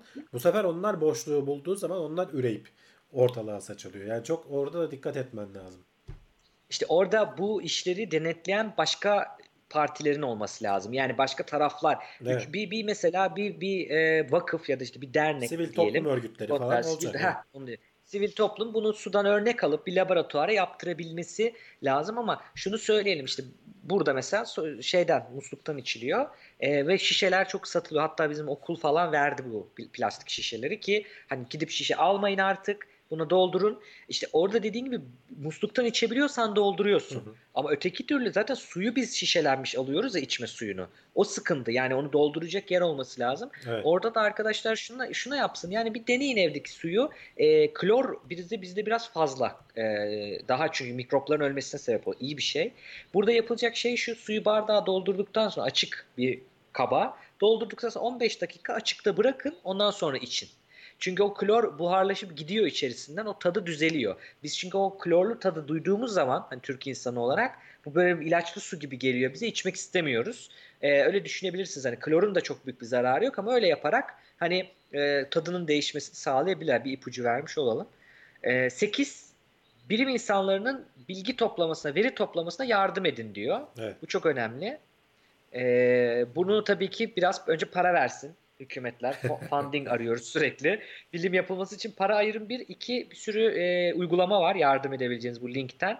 Onları yükleyerek bilgileri siz de verebilirsiniz. Evet, Neler gönüllü bir şekilde yardımcı olunabilir yani. Evet. Dokuzuncu madde kahve makinelerinin böyle yeni versiyonları var. Böyle podlar koyup e, içine e, evet. işte Nescafe'nin vesairenin falan var benim gördüğüm kadarıyla. Bunlardan direkt kurtulun diyor. Bunlar deli gibi plastik içeriyorlar. Bunlar da kullanat evet. e, mantığına gelen şeyler. Bilmiyorum bu 10 tane içinde sayılmalı mıydı o ayrı konu ama bu madde. Ya bu şeyde çok biz Türkiye'de bunu çok kullanmıyoruz ama burada çok gördüğüm evet. bir şey. Amerika'da daha da fazla. Özellikle tabii şey düşün. Biz gidip bir yerden kahve satın alıyoruz. Onların kullandığı olaylar da var. Hani bir evdeki tüketiminden de ziyade. Ee, özellikle mesela bu e, karton bardakların daha bizim geri dönüştürülebilir olduğunu düşünüyoruz ama değilmiş onlarda. Dolayısıyla hani bu da çok var ve o podlarda galiba bir markada alüminyum podlar var ve o markanın e, şeyi varsa yakınınızda şubesi gidip oraya verebiliyorsunuz onları. Onlar kendileri geri dönüştürüyor. Yani çöpe atmamanız hmm. gerekiyor. Ama ondan ziyade en güzeli böyle çok basit zaten Türkiye'de de kahve sevenler için filtre kahve makinesi. Bunun kağıtları var. Kağıda yap, şey yapıyorsunuz filtresiyle. Hmm. Normal bir şey kirletmiyorsunuz. Kağıdı da sonra geri belki dönüştürürsünüz kağıt çöpüne. Bilmiyorum mümkün mü. Ve ya bu ya da French press dedi tabir edilen o işte kahve basılıp şey yapılanlarla iyi kahve yapabilirsiniz evde. Ee, onu söylemiş olayım. Ee, ya da hiç yani onlara gerek yok öyle. Değil mi? Daha Yo içsinler Çünkü onun, kahve 10. madde onunla alakalı yani. Get really mad ha. yani. Hiç içmeyin böyle. Dağa çıkın, dağda yaşayın. Hiç çevreye şeyiniz olmasın. Greta, o da Greta gibi dellenin diyor yani. Sonuncu madde o. Olabilir. Birbirimize how dare you diye bağırarak böyle devam ettiğimiz. Gene buna benzer bir madde için plastikle alakalı. Herhalde sırada o vardı. Yanlış bakmıyorsam. Evet sıradaki haber diyor ki sallama çay içtiğiniz sallama çay binlerce mikroplastik parçacık e, içmenize neden oluyor diyor. E, evet. Ki hani kolaylık olsun yani çok sevilen bir şey değildir bizim burada e, çay tiryakisi insanlar arasında ama sonuçta kolaylık yani bazen de koca demliği e, demleyemiyorsun. E, şey çok yaygın Hamdi abi bu demlik poşet. O da poşet o da, çay. O da poşet. Yani demliyorum Yalnız diyor ama o da poşet şey var. çay. O da yaygın. Her poşet çay değil. Bunların plastik versiyon Heh. olanları çıktı. Bazıları evet. kağıt evet. E, bazlı diyelim. Ben hangisi hangisidir açıkçası ayırt edemiyorum. Çünkü e, o malzemesi de bir garip yani. Tam anlamıyla kağıt da değil. Çünkü zaten dağılır gider. Karıştırıyorlarmış bir de onu birazcık. Evet yani onun ee... muhtemelen üretim şeyi farklıdır. Ee, ama yani binlerce e, özellikle çok ayrıntılı deney yapmışlar. Kontrol grubu vesairesi falan hani yazıyı okuyanlar görecektir. 5 ee, dakika kaynar suda beklettikten sonra hani yüz binler seviyesinde ölçüler işte boyutlarını falan da vermişler. Ben şimdi çok istatistik ayrıntısına girmeyeceğim ama mikro parçacık Hı. içiyorsun diyorlar. Hani normalde doğadan alacağının kat kat fazlasını alıyorsun diyorlar. Yalnız şunu hemen söyleyelim. Ee, daha önce konuşmuştuk. Mikro parçacıkların bizim vücudumuza gerçekten zararlı mı yoksa zararsız mı oldukları konusunda net bilimsel bir kanıt yok henüz. Ee, evet. Var yani şu an zaten vücudumuza dolaşıyor ama tabii. bunun tabii e, man, yani bilmiyoruz ama mantıken olmasa daha iyi olur diye. Yani evet yabancı çünkü... bir madde olduğunu düşünüyoruz sonuçta. Evet. Ee, olmasa daha iyi olabilir ama e, olduğu için hani kesin işte kanser olacaksın diyebileceğimiz bir data da yok. Bunun da araştırılması gerekiyor diye biz birkaç hafta önce sanki konuştuğumuzu hatırlıyorum. Sanki canlı yaptığımız bir programda. Evet. Ee, Kutuların üzerine baksınlar bu arada. Ona bakıyorum şimdi ben seninle konuşurken. E, Türkiye'de Lipton çok yaygın. Lipton'un kutularına baksana veya başka içtikleri çayların üzerinde olduğu zaman yani bunu plastik yapmadığı zaman yazıyorlar. Bunu tabii bir pazarlama aracı hmm. olarak gördükleri için. Manilla e, denen bir bitkiden onun böyle liflerinden yapılıyormuş. Mesela öyle bir durum varsa yazar yani. Onları tercih etmeye çalışsın arkadaşlar. Eğer çok içiyorlarsa. Ee, özellikle ya da en eski usul demlikte yapsınlar yani bizim için daha rahat dediğin gibi Türkiye'de. Şeyler var mesela bu e, adını bilmiyorum da yuvarlak böyle top şeklinde hani tek başıma yapacağım demlemek istemiyorum diyorsanız metal böyle ortasına çayı koyuyorsunuz kapatıyorsunuz su şeyin içine da saldı, sallıyorsunuz böyle kaşık gibi aslında o. Hı. Böyle de yapabilirler yani bu da bu da mümkün. Çok da güzel yine daha iyi tad alırlar aslında. Ee, sıradaki habere geçelim istersen. Evet. Ee, ya ilginç bir tıbbi vaka aslında. Ee, aşırı acı sos yiyen kadın kalp krizi tehlikesi geçirmiş. Ertesi gün. Bunu aslında yan, yani gene bir yanlışlık var. Wasabi yani. Wasabi içmiş yani yemiş. Yemiş kadın. ama kadın da yanlışlıkla yemiş yani. acısına acı evet acı denmiyor. Öyle bir nokta var. Yani öyle bir bilgi vereyim. Şimdi bizim dört tane e, tad alma şeyimiz vardır. Eski anlatılır bölge var dilde. Evet. Şurası bunu burası bunu. Bir kere öyle bölgeler yok. Dilin tamamı bütün tatları Zaten alıyor. Zaten ben onu e, derslerde anlatırlarken de hiçbir türlü anlamazdım. Kardeşim alıyoruz evet. işte diye. Çünkü Hepsi kendin alıyor. deneyebilirsin o, yani. Evet o bölgeler daha hassas öyle diyelim. Evet. Yani daha uzun kalıyor orada o bad dedikleri duyargalar diyelim. Birincisi bu. İkincisi orada sayılan dört tane tat var ya işte acı, tatlı, e, ekşi, tuzlu dediğimiz. Oradaki acı aslında İngilizcesi bitter. Çili değil. Yani bitter, bitter çikolatanın acısı. Hı.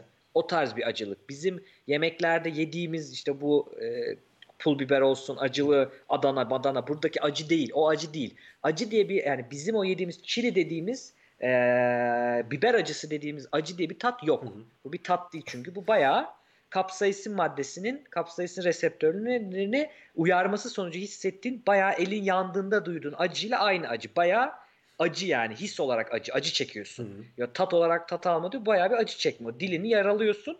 Kapsaisin reseptörlerini uyararak dilini acı çektiriyorsun diyeyim. Şimdi acı severler benim üzerime saldıracak ama hani böyle bu. Hani sevebilirsiniz. Devam edin sevme. Bir şey yok burada. Hatta yararlı olduğunu da biliyoruz ama işte abartmamak lazım anlaşılan bu ha, haberden. Ona geleceğim. Bu wasabi hemen pardon biraz uzun girdim Hamdi abi. wasabi öyle bir tat değil. O tatlardan biri wasabi bitter'ın wasabi acısı aslında. Bizim biberin acısı değil. O yüzden e, şey var sıkıntı. Evet kadın wasabi'yi avokado zannetmiş. Avokado salatası zannetmiş. Ya kar- karıştırılabilecek bir şey mi bu ikisi? Ben açıkçası... Avokadonun rengiyle Tam benziyor renk, da wasabi daha açık renk. Renk olarak benziyor da tat olarak benziyor mu? Yani ondan... Yani nasıl anlamadın tadında? Bayağı, Bayağı yemiş, yemiş kaşık e, kaşık. Kaşık kaşık yemiş. Biraz dü- bir şeyde yemiş. Düğünde yemiş biraz kötü hissetmiş kendini ama hani geç geçer demiş idare etmiş. Birkaç saat sonra da geçmiş gerçekten ama ertesi gün ertesi gün e, bayağı rahatsız olunca hastaneye gitmiş ve e, kalp karıncığında zayıflama e, Takatsubo kardiyomiyopati diye geçiyor. Bunun bir tanımı var. Böyle bir terim varmış ee, evet. Evet Takatsubo da şey bu arada onu da söyleyelim. Bir Japonların bu ahtapot yakalamak için kullandıkları e, kaptan geliyor. Kabın ismi. Hatta bak şurada resmini bulabilirsem e, şu kap e, bunun içine ahtapot giriyor. Bunları yakalıyorlar. Şu soldaki de kalp karıncığının e, yapısı. Buna benzediği için herhalde Japonlar keşfetmişler bu sendromu ilk. O yüzden Takatsubo ee. deniyormuş buna. E, şu karıncığın zayıflaması aslında. Zayıfladığı için e, sen e, kalp yetmezliği gibi bir şey. Hatta kalp krizine benzer ağrı vesaire. Kalp krizi değil. E, ama benzetiyorsun sen kendin. Ağrı falan yaşıyorsun.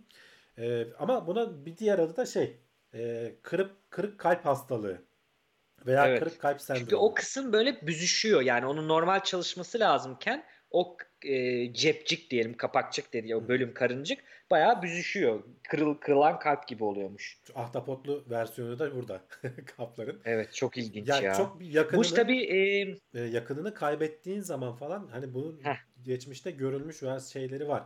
Hatta hani bizde de sen de duymuşsundur işte Önce eşi öldü sonra işte çok geçmedi kendisini de kaybettik diye. Onun üzüntüsünden evet. işte kalp e, bu karıncıkta bu sendrom oluşabiliyor ve dolayısıyla sende hani biraz da eğilim varsa e, kalp kriziyle vesaire falan hayatını kaybedebiliyorsun. Ama evet. bir yemeğin böyle bir şeyi tetiklemesine ilk defa rastlandığı söyleniyor. Dolayısıyla bir şey haline gelmiş. Hani e, makale haline getirebilmişler bunu. Evet. Evet. Vaka halinde çok ilginç. Ee, Burada da şeyi görüyoruz. Psikolojinin e, vücuda etkisi. Evet. Somatizasyon dediğimiz. Onlardan birini evet, görüyoruz. Yani Kalple özellikle çok bağlantılı. Şaşırtıcı evet. şekilde e, ciddi bir etki. Evet. Yediğinizde de içtiğinizde de dikkat edin. Hani ne bileyim öyle uyarabiliriz herkese herhalde. Evet. Ee, sıradaki habere geçelim. Ee, bu da bayağı bir ilginç bir haber. Taklitçi sendromu evet. ile nasıl Aha. başa çıkılır? Böyle bir şey varmış. Imposter sendrom diye geçiyor. Ee, biraz Google'da arama yaptım. Ekşi Sözlük'te deli gibi insanlar yazmışlar. Yani ben bu kadar olduğunu düşünmüyordum. Nasıl nedir taklitçi sendromu veya şarlatan sendromu da diye de çevrilebilir belki Türkçe'ye. Ee, evet. Sen bir ortamdasın e, ama kendini yetersiz hissediyorsun. Ya şimdi beni fark edecekler, şimdi foyam ortaya çıkacak hissiyle yani aşırı rahatsız edici bir durum yaşıyorsun. e, bu muhtemelen senin normal hayatını yaşamana da engel oluyor. E, yani sebepleri açıkçası bilmiyorum. Genelde kadınlarda görüldüğü söyleniyor. Başarılı olan kadınlarda. Kendine evet. konduramıyorsun yani. Ben şans eseri başarılı oldum abi. Kesin bir sonrakinde tökezleyeceğim. Elime patlayacak hissi geliyor. Ve Hı-hı. yapabileceksen de yapamaz hale geliyorsun. Ee, belki bizi izleyenler arasında da zaman zaman böyle hislere kapılanlar vardır. Evet. Evet. Bu bayağı yaygın ve e, tanıdığım çok başarılı bilim insanlarından bir tanesinde bunu olduğunu söylemişti bana. İsim vermeyeyim. Yani gerçekten hani biz baksak müthiş diyeceğimiz birisi diyor ki ben yok ya bana böyle geliyor e, çıkıp konuştuğumda gibi. Bu e, yaygın. Bu tabii bütün patolojiler gibi, psikopatolojiler gibi yani psikolojik bozukluklar gibi bir doğru üzerine ele alınacak Hamdi abi. Yani benim e, imposter sendromum var, e, taklitçi sendromum var veya yok değil. Hı hı. Hepimizde bu hissiyat biraz var. Ama bu hissiyat ne zaman ki işte sizin gidip uzman olduğunuz bir konuda konuşmanızı engelliyorsa ya da uzmanlık gerektirme genel bir konuda konuşmanızı engelliyorsa gideceğiniz yapacağınız bir şey yapmanızı engelliyorsa size cidden sıkıntı veriyorsa artık bu sendrom halini gelip e, bir e, bozukluk olarak niteliyoruz. Bunu konuşmuştuk sen de zaten. Hmm. Şimdi dolayısıyla bu e, noktada da aynısı söz konusu. Hepimiz zaman zaman mesela ben ilk yayınlara başladığımda Burak'ta da oldu. Burak Çankaya da arkadaşıma da oldu. Başladığımızda ya ne anlatacağız? Nasıl anlatırız? Çıkıp insanlara ahkam keseceğiz. Her şeyi. Şimdi hiçbir Hani biyolog diyoruz, psikolog diyoruz, fizikçi. Hiçbir böyle alanın e, uzmanı ya da, ya da uzman demeyelim de alanın çalışanı, bu ünvana sahip kişiler hepsini bilemez. Yani ben psikolojiyle evet. ilgili her şeyi bilmiyorum. Ama bir şey geldiğinde tahmin e, eğitimli tahmin yürütebiliyorum. Onu da zaten söylüyorum. Diyorum ki bak burada ilgili çalışma okumadım. Burası spekülasyon diyorum özellikle. Bu beni rahatlatan bir nokta. Bir de özellikle bizim e, psikologların bir bir nevi böyle bir Hipokrat yemini gibi e, ta, tabi olduğumuz bir etik liste var. Türk Psikologlar Derneği'ninkini kullanıyoruz biz ama burada da Avrupa'da da çok benzeri var aynısı. Bunda söylenen bir nokta yetkinlik. Yani yetkinliğinin farkında olacaksın. Yetkin olmadığın bir şeyi yaparım deyip yapmaya kalkarsan bu etik değil insanlara zarar veriyorsun. Bu hmm. nokta çok önemli. Onu da ben hep sürekli düşünüyorum. Bana da hatırlatsın arkadaşlar öyle olursa. Şimdi burada da böyle bir nokta. Bir hikayeyle anlatalım bunu. Ee, bu şeyin e, makalenin yazarı Gaiman'ın başına gelen birkaç yıl evvel çok kendini şanslı hissederek çok önemli, müthiş insanların, büyük insanların, sanatçıların, bilim insanlarının, yazarların, mucitlerin olduğu bir toplantıya çağrılıyor bu. Ondan sonra diyor ki bayağı gittiği zaman zaten hani beni nasıl çağırdılar diye şaşırıyor bu bilim insanı, bunu yazan bilim insanı. Yani beni o da diyor kendini yani, oraya Aynen o uygun da hissetmiyor he, yani değil mi? Evet. Şimdi bunda imposter sendromu var diyemiyoruz. O yüzden onu demeye çalışıyorum. Yani herkes böyle düşünebilir. Bayağı bir kötü düşündüm. Sonra bir adamla tanıştım diyor. Adama de, adama demiş yani nasılsın ne yapıyorsun? Adam demiş ki ya buradaki insanlara bakıyorum da ben sadece bir yere gidip bana git dediler. Ben gittim ve o kadar yani. Bana dediklerini yaptım. Buradaki herkes çok müthiş işler yapıyor. Ben burada olmamalıyım demiş ona. Adam da demiş ki evet ama sen Ay'a giden ilk insandın. Bu da yani, bir şeye sayılır demiş. Neil Bayağı Armstrong Neil Armstrong. Neil Armstrong diyor ki yani burada bu kadar mucit var bilmem ne var. Ben beni gönderdiler gittiler gittim ben diyor. Benim yaptığım bir şeydi. Yani o bile bunu diyorsa buradaki zaten ortadaki mantıksızlık var. Ama hastalıklarda mantık aramıyoruz. Orada başka şeyler evet. devreye girdiği için onlara bakmak lazım. Dediğim gibi bu şundan kaynaklanıyor olabilir insanların hani e, kendileriyle de alakalı olabilir, sosyal çevreyle de alakalı olabilir. Çünkü çok bilgili insanların arasında gittiğimizde bunu hissediyoruz biz. Ya da evet. biri beni mesela beni biri dinliyor şimdi. Ben bir şey diyorum ve çok güzel düzeltiyor beni chatten. O an diyorum ki ya bak ben bunu bilmiyordum. Ben ama çıkıp burada anlatıyorum. Anlatan kişi benim. Bana yorum yazan kişi o. Ben acaba imposter mıyım? Denebiliyor bu aslında yani geliyor aklımıza ama dediğim gibi bozukluk olmuyor. Peki ne yapacağız? Çaresine. Bu çalışmanın güzelliği şunu bulmuş. Daha evvelden bu bozukluk hep insanın kendisiyle alakalı bir şey gibi düşünülürken artık bunun sosyal bir olgu olabileceğini fark ediyorlar. Diyorlar ki Burada çevrendeki insanlar sana özellikle kendini taklitçi gibi hissettiğin ortamdan değil de o ortamın dışından birisi olması lazım. Evet. Bu ortamın dışından birisi sana sosyal destek verebilir. Ne kadar iyi veya ne kadar kötü olduğunu o söyleyebilir yani diyor. Dertleşeceksen, birilerine bu derdini anlatacaksan özellikle evet. rakibin olan e, aynı ortamda bulunan iş arkadaşlarını seçme. Çünkü ters tepebiliyor diyorlar. E, daha çok aileden hani konudan bağımsız, seni yargılamayacak, e, hatta evet. destek olacak insanlarla bu derdini paylaş, bu hislerini paylaş. E, onlar sana yardımcı olabilecekler. Çünkü hakikaten aslında bazen insana hatırlatılması gerekiyor yani aslında senin yeteneklerin vesaire falan. Çünkü senin için normal oluyor onlar. Bazen evet. her zaman da insan en iyi halinde olmuyor. Hep böyle bazen negatiflere, yanlış yaptığın şeylere takılabiliyorsun. Ee, evet. Ve o ister istemez kafanda yer ediyor. Bu kısır döngüye fazla takılmadan seni çıkarmanı sağlayabilecek bazı şeyler ya işte destekçiler lazım. Onlar da mümkünse diyorlar ki dostun olabilir, işte yakın arkadaşın olabilir, e, ailenden birileri olabilir. Onlarla bu dertlerini paylaş. Ama pek çok insanın bunu yaşadığını görünce de ben açıkçası şaşırdım yani. E, demek ki şey de düşünebilir insan. Ya bende bir sorun yok. Her, herkes de var bu benzer durum. evet. Bir yandan ama şey etkisi de var onu da söyleyelim. Bu tarz bir şey hani dozunda hissetmek seni e, seviyeni yüksekte tutmanı sağlar. Ayık evet. tutar yani. Salmanı engeller açıkçası. Evet. O, o artısı Burada, da var yani. Evet. Protestosteron demiş. Burada bilişsel çarpıtma yapıyoruz demiş. Doğru bilişsel çarpıtmalar iki tane örnek verelim. Bir tanesi dürbün bakışı gibi. Dürbünü normal baktığında büyütüyor ya. Tersten baktığında küçük görürsün. Yakındaki bir şeyi tam ters görüyorsun. Aynı buradan geliyor bizim kendimizle ilgili iyi şeyleri küçük görüp kötü şeyleri büyük görmek. Yani dürbünün o tarafıyla bakmaktan hmm. geliyor. Bu bir yapılan bir mantıksal hata. Çünkü mantıklı değil. Yani hakikaten düşünce şekli otomatik bir şey ama mantıklı değil. Gerçeğe uygun değil. Realistik değil. İkinci e, olay da mental filtre. Bu da yarı geçirgen bir filtre. Olumlu şeyleri geçirmiyor, olumsuzları geçiriyor. Yani işte iyi yaptığın şeyleri fark etmiyorsun. Daha çok kötü yaptığın şeyleri birisi söylerken geliyor e, gibi e, söylemiş olalım. Buna karşı dediğin gibi uyanık olsun izleyicilerimiz herkes de olduğunu bilsin. Bunun bir miktarının yararlı olduğunu ve normal olduğunu ama ne zaman ki sizi gideceğiniz bir şey yapmaktan, yapacağınız bir şey yapmaktan alıkoyuyor, sosyal hayatınızı, iş hayatınızı engelliyor ve sizi üzüyor, çevrenizdekileri üzüyorsa o zaman artık yardım alınacak bir nokta olduğunu hatırlatalım tekrardan Hamdi evet. abi. Bu arada izleyici sayısı galiba yeni yeni artıyor Cevdet. Bundan evet. sonra biraz daha bir saat daha mı geç alsak? 9'da falan mı başlasak önümüzdeki haftalarda? Valla bilmiyorum izleyenlerimize de soralım. Benim için ve senin için biraz daha iyi olabilir. Hani işten gelip oturduğumuz için. Hem de izleyiciler de yemeğini yemiş olur. Ne bileyim daha bir hani çayını kahvesi daha relax Şeylere denk geliyor. Maçlara denk geliyor gerçi bilmiyorum. Ama her gün zaten bir maç var galiba Avrupa Ya maça göre şekillenirsek falan. evet Yapacak yani, şey yani bilim bilim ve teknoloji programı yapıyoruz. Maça göre çok şekillenmememiz lazım. Film de olabilir yani maç diye demiyorum. Maç olur, film olur, bir şey olur. İnsanlar canlı izlediklerinde işte hakikaten okuduklarından bilgileniyoruz, cevap veriyoruz gördüğünüz gibi çıktıkça evet. konuyla ilgiliyse eğer kendi aralarında değil de konuyla ilgiliyse anlatıyoruz, esprilerinden yararlanıyoruz. Güzel oluyor bizim için de.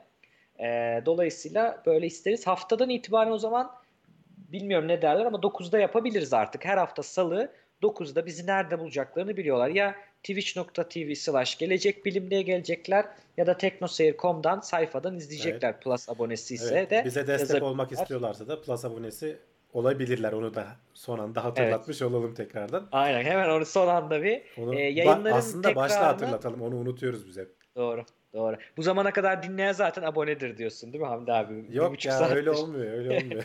diyorsun. öyle olsa ben de o yani zaman... YouTube izlenmelerine falan bakarsan evet. abone sayısının bizim şimdi teknoseyir'in hedeflerini kat kat aşması gerekiyordu ama öyle olmuyor.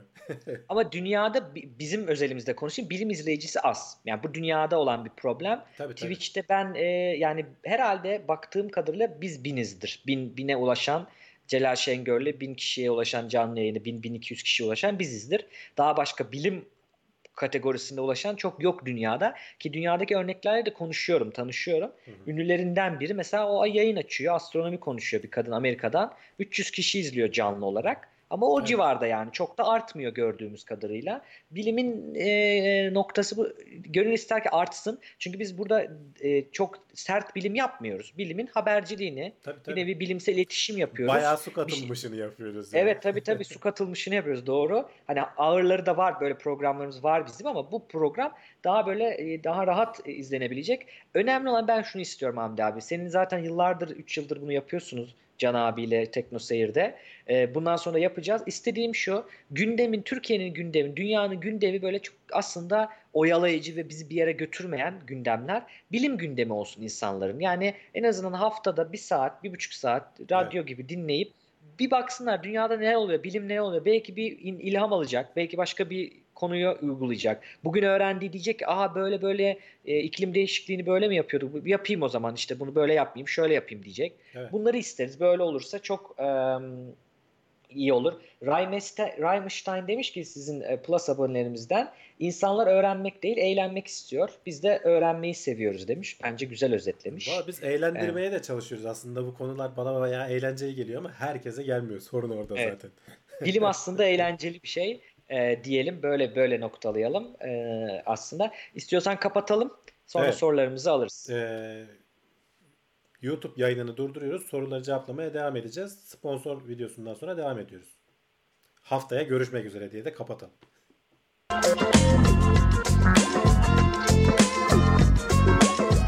Tailwords teknoloji ve bilim notlarını sundu.